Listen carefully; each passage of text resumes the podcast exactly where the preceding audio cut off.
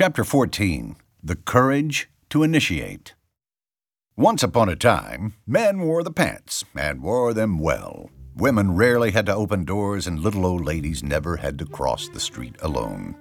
Men took charge because that's what they did. But somewhere along the way, the world decided it no longer needed men.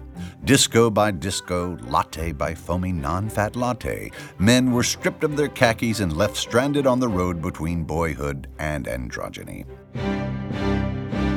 But today there are questions our genderless society has no answers for. The world sits idly by as cities crumble, children misbehave, and those little old ladies remain on one side of the street.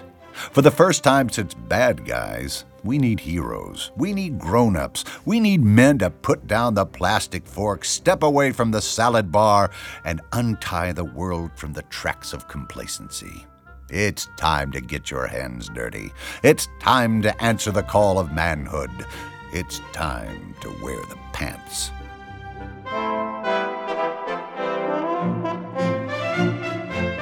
From an advertisement for Dockers Jeans. Initiative is the essence of manhood. Nothing, absolutely nothing comes to the man who is passive, except failure. Men are not meant to be spectators. Real men accept responsibility rather than making excuses and look for solutions instead of casting blame.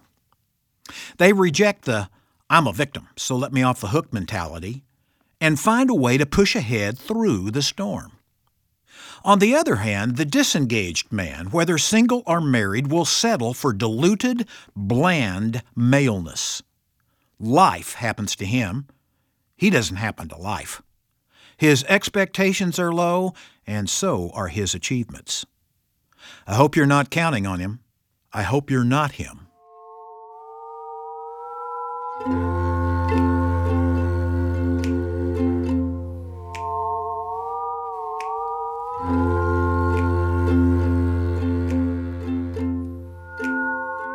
Some men demonstrate more courage in their jobs than they do in their families.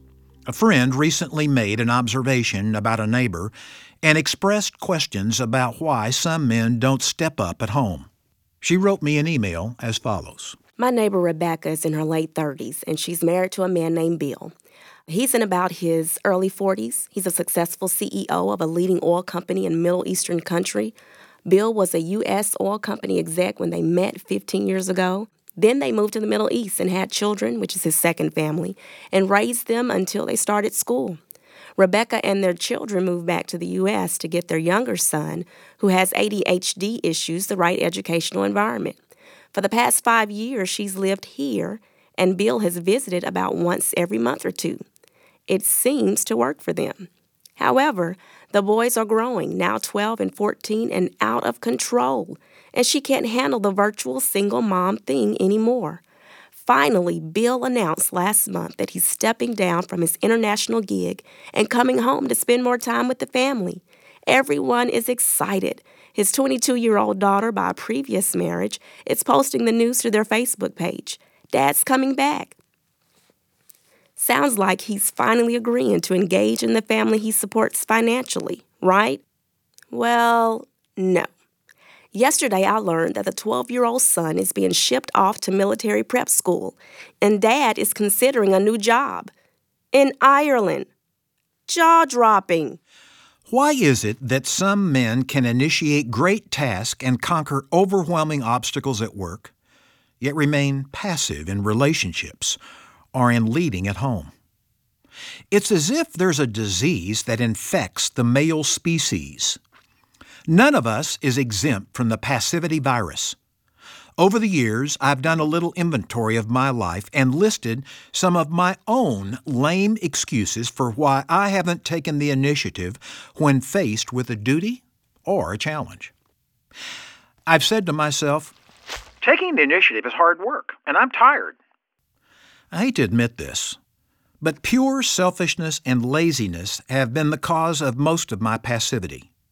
In years past, after solving problems at work, I just wanted to vegetate, watch TV, and not get involved with cleaning up the kitchen, helping with homework, or putting the kids to bed. and I certainly didn't want to deal with the bigger issues, such as repairing a breach in my relationship with my wife or addressing a disciplinary issue with a child.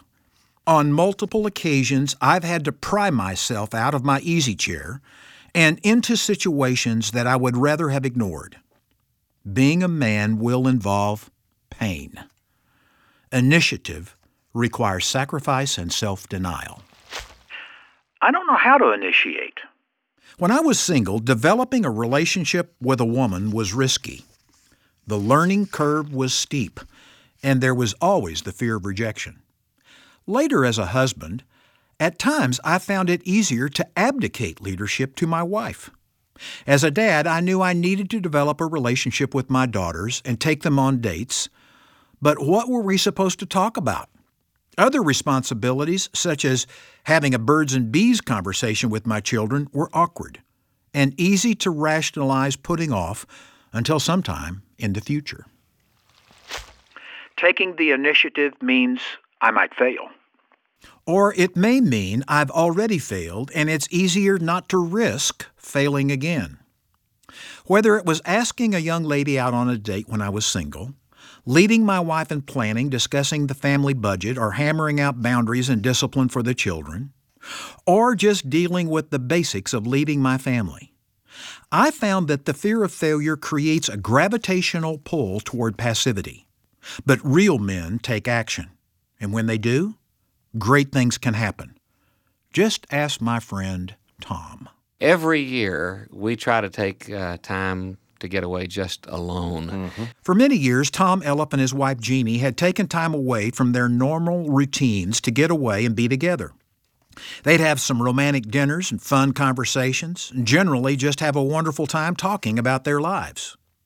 One year, Tom decided to elevate the discussion and, in the process, open himself up in a way few husbands ever do. He developed a list of questions based on issues he knew were a concern to Jeannie. Then he sprung them on her during a retreat in the Rockies. Here are the questions. Number one What could I do to cause you to feel more loved? Number two. Number two, what could I do to cause you to feel more respected? And by the way, let me just go ahead and ask number three with that. What could I do to make you, cause you to feel more understood? 4. What could I do to cause you to feel more secure? Number 5.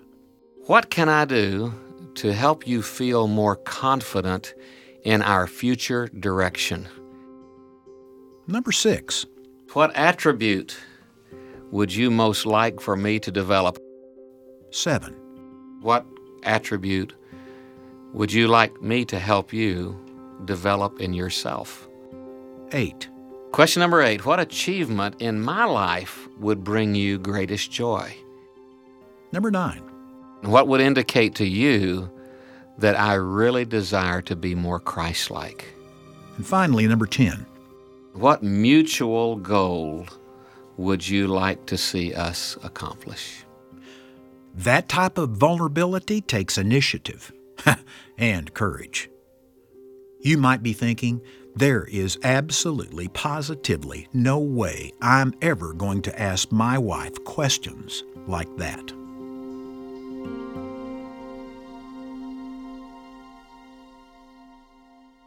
When I interviewed Tom and Jeannie on my radio program Family Life Today, I asked her how those questions made her feel. The first thing that crossed my mind, I was tremendously honored that he wanted to know how, what I felt. And I was I was just almost blown away. It was wonderful. I already I was excited. Tom has reviewed these same 10 questions with Jeannie many times since that first conversation.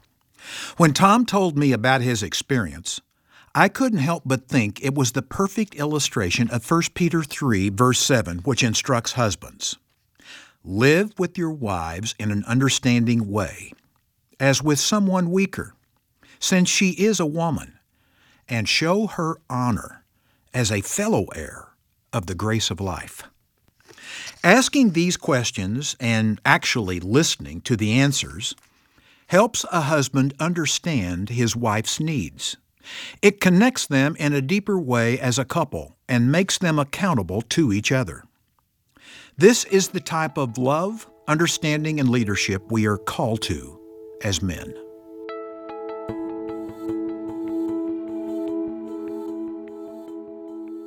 Over the years, I've challenged men to take the initiative and improve their marriages in another way. This action requires bedrock courage. No, it's not initiating sex. By comparison, that's risky indeed, but nowhere nearly as challenging as praying daily with your wife. Now, some men are already praying daily with their wives, but I've seen that look of hesitation and even fear in the eyes of many men when I've given them this challenge. It's way out of their comfort zone. I'm not sure that Barbara and I would still be married had it not been for this spiritual discipline of experiencing God together in our marriage. It has kept us from building walls in our marriage. It has forced us to forgive each other and it has kept us focused in the same direction. A businessman who works for a well known corporation took my challenge a number of years ago. He and his wife had been married for years and had two children. At the time, he was experiencing some difficulties in his marriage. He was angry over a lack of time they spent together, both relationally and sexually. He had begun drinking again, and they had been sleeping in separate bedrooms for two years. They were not considering divorce and remained committed to the marriage, but in his words, We were both on different pages spiritually and mentally. She wanted to have Bible studies together and pray, but I wasn't willing due to my inner anger at her. A few years later, our paths crossed again, and he wrote to tell me that when he took the initiative to pray daily with his wife, their relationship was transformed. Over a period of time and consistently praying together, We've seen amazing changes in our lives. Quickly, the level of anger subsided.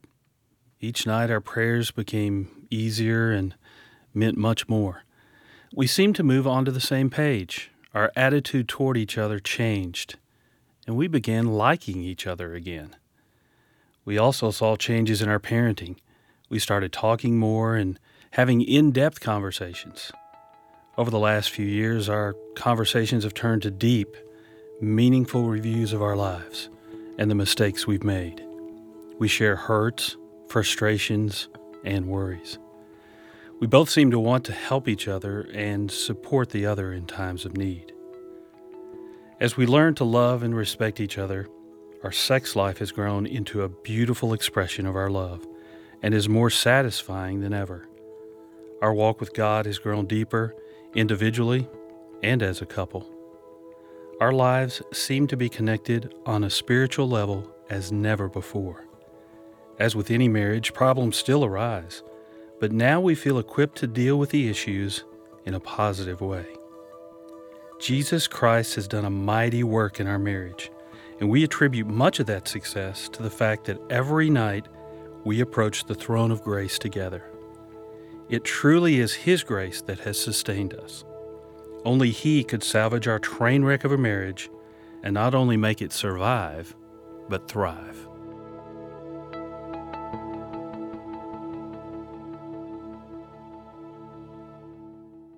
Can you imagine what would happen in your marriage, in your family, if you demonstrated that type of initiative and courage? My encouragement is try it. If you miss a day, then pick up again tomorrow and pray together. I've found that the men who initiate prayer with their wives have a dramatically different relationship with them in less than two years.